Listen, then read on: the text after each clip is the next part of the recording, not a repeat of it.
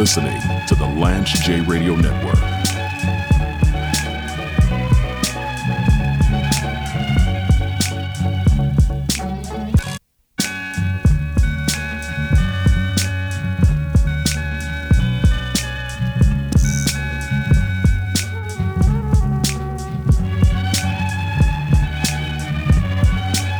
So, if Mother's Day being a week ago, I wanted to talk. I wanted to talk about my my family. I've alluded to this on on the show, but I've never really discussed it. And I'm not a person that that really likes to talk about their their personal life and, and their family and all of that stuff. That's not really my thing. I don't talk about my family on on social media. I've talked about my relationship with my grandfather and what it meant to me losing him last fall. But uh, but a lot of people don't know, and I'm saying this for a reason. There's there's a method behind this.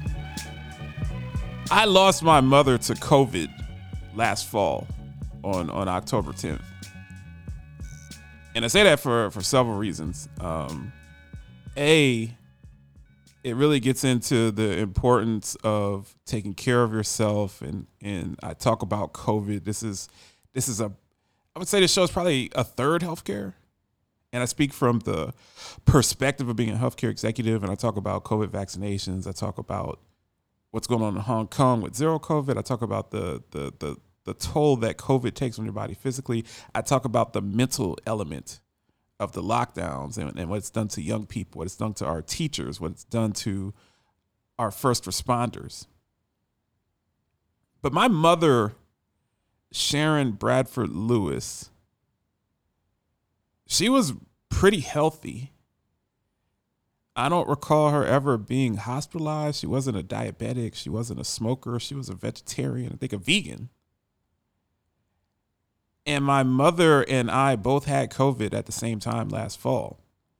We were we were double vaccinated.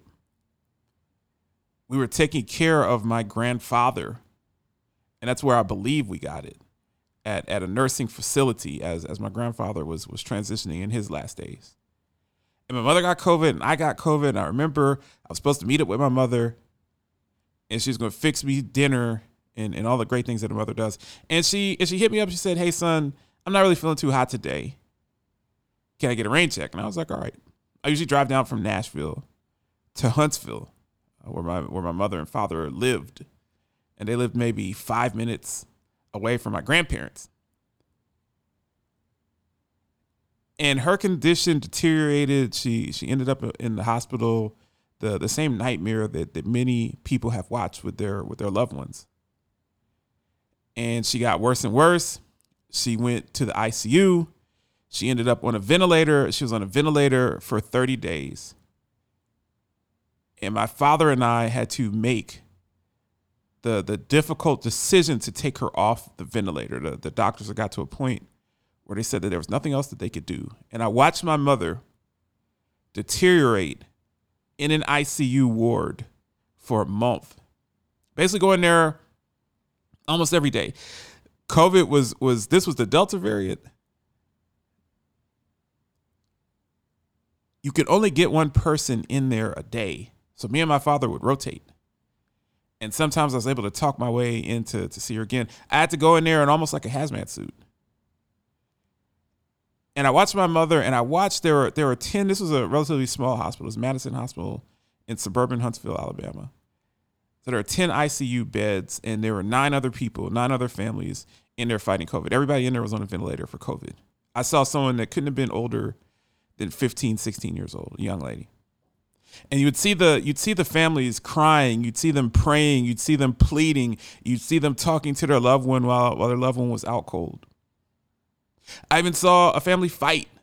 It seems like the father was dying of COVID and they were fighting over inheritance and they were fighting over over family issues. And that's difficult to watch, but it gives perspective because I knew I wasn't the only person that was dealing with this. We've lost, we crossed the million threshold, and and studies have shown we know we know there are more than a million people died of COVID. A lot more people that have died with COVID or of COVID or, or, or from the COVID complications than than we than we have on the books. But to watch my my mother, who was very healthy and vibrant, I lost her almost immediately. I didn't get to say goodbye to my mother. The last communications I had with my mother were, were emails. We, we were hoping that she was getting better. We couldn't get the oxygen saturation level to, to get into the to the mid upper 90s. And over time, she just she finally she was getting tired of the the proning. She was getting tired of being on the BiPAP. And she was getting tired of, of being poked and prodded and all of that life. Once you're in the hospital, you get in there two, three weeks, it's very difficult to get out.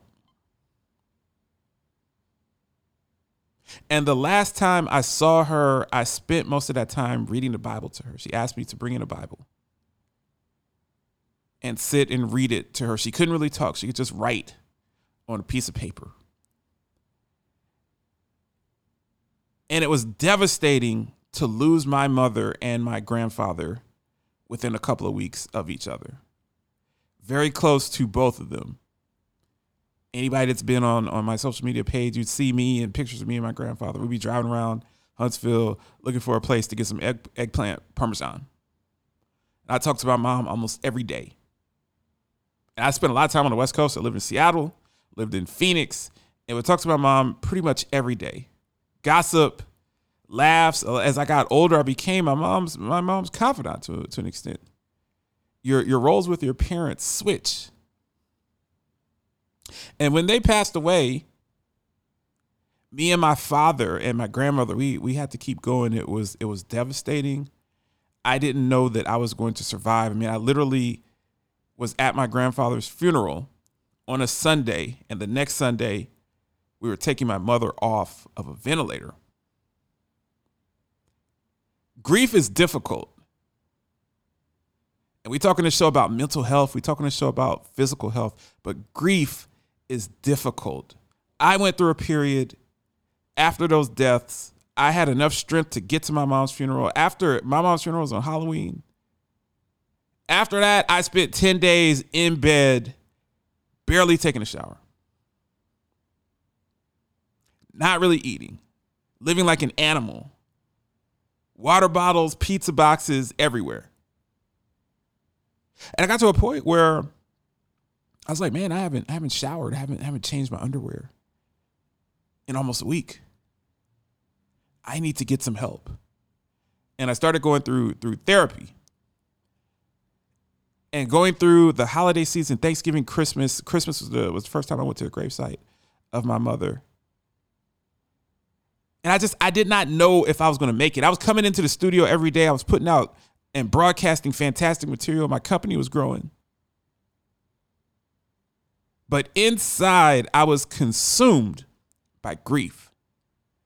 And I just encourage people that are that are going through grief for, for whatever reason or going through mental health issues for whatever reason to, to go to counseling. Get help, get support. Find the right friends, find the people that you can confide in, find the people that, that you can trust. And over the last seven months, I've seen my family slowly get better. I've seen my father, who was who was who was devastated. My father was with my mother since he was 19. Seen seen him pull himself together and continue to work, continue to grind, continue to get back out into the social circle with with his friends, his retired friends, or semi-retired. My dad's kind of kind of quasi-retired. I've seen my grandmother, Ethel Bradford, who's the matriarch of our family is 95 years old and and usually someone that age when they lose a spouse they lose a daughter you're very concerned that, that they're going to give up and my, my grandmother was very clear with me told me she's like jay i'm not giving up she's like they're not to they're not to see me get my stuff carried out of this house meeting the neighbors and after everything she's been through she still finds time to make me breakfast every time i'm there So I wanted to share share my story of loss and, and grief and perseverance. But more importantly, I wanted to announce My mother was an educator for, for 47 years. She was a principal, she was a, a superintendent.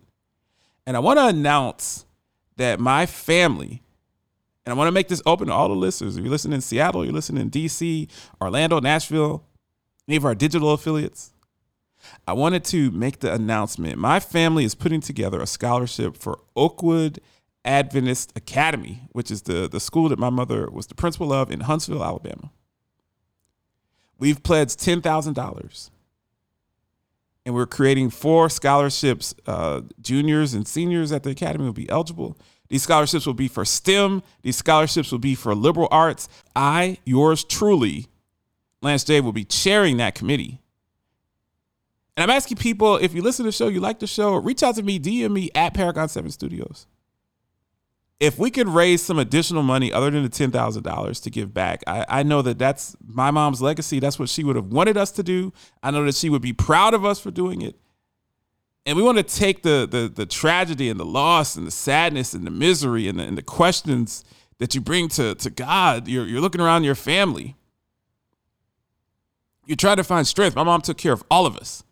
She was simultaneously my dad's best friend, my best friend, my grandmother's best friend, my grandfather's best friend, and and my uncle's best friend. But we're we're going to take that energy and put it into something positive. So be on the lookout. I'm gonna be talking about it more and more. We're raising my family's pledged ten thousand dollars. I would love to raise an additional fifteen thousand dollars and do a twenty-five thousand dollars scholarship and and I hope that you will support that. Those that listen to the show, and I thank you very much for for taking time to to listen to to my story. Just remember, spend as much time with, with your loved ones and your family and, and, and your friends and the people that that you really care about, the people that you love. Spend as much time with them as, as possible, because you really don't know when when when you'll lose those people. My mom was the healthiest person in our family, or so we thought and we didn't even we didn't even have a contingency plan for her to get sick and and to lose her. And she went down with covid so quickly that that i didn't even really have time to to say goodbye. So so cherish the times that you have with your loved ones. And thank you very much for for for listening to my story. And and thank you for the prayers. Thank you for the support. I just wanted to share that with you.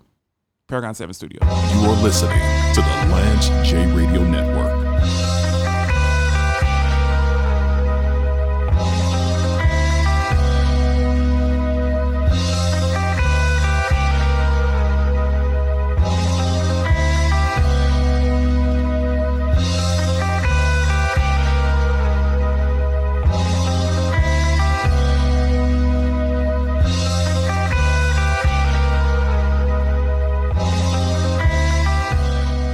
Rampage, the first lieutenant of the Universal Flipmode Squad. Classic sneakers I had, Patrick Ewing's. Oh, the Ewings, the Ewings was hot. The, the, the, was the, hot. the blue, orange, and white. Those got those. hot. Yeah, got yeah, a fresh yeah. pair. You got to bring those into the studio. What? You gotta, you got to bring And I got in the studio. Kareem Abdul-Jabbar Adidas. I didn't even know that he had a shoe. What? And I got the Stan Smiths. I'm telling you, these I don't even ones- know what a Stan Stan Smith Smith is. was the Stan Smith, the green and white's the official color.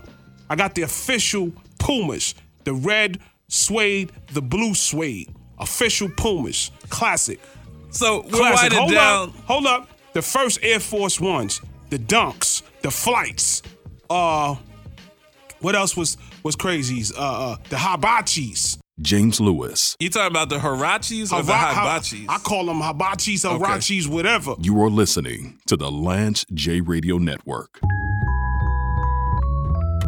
It feels so good to be cared for. Back up now, just a little more. The feeling someone's always there, just to show how much they care. The feeling you're not alone. Now she's a part of your home, with so much to protect each day. Caring goes a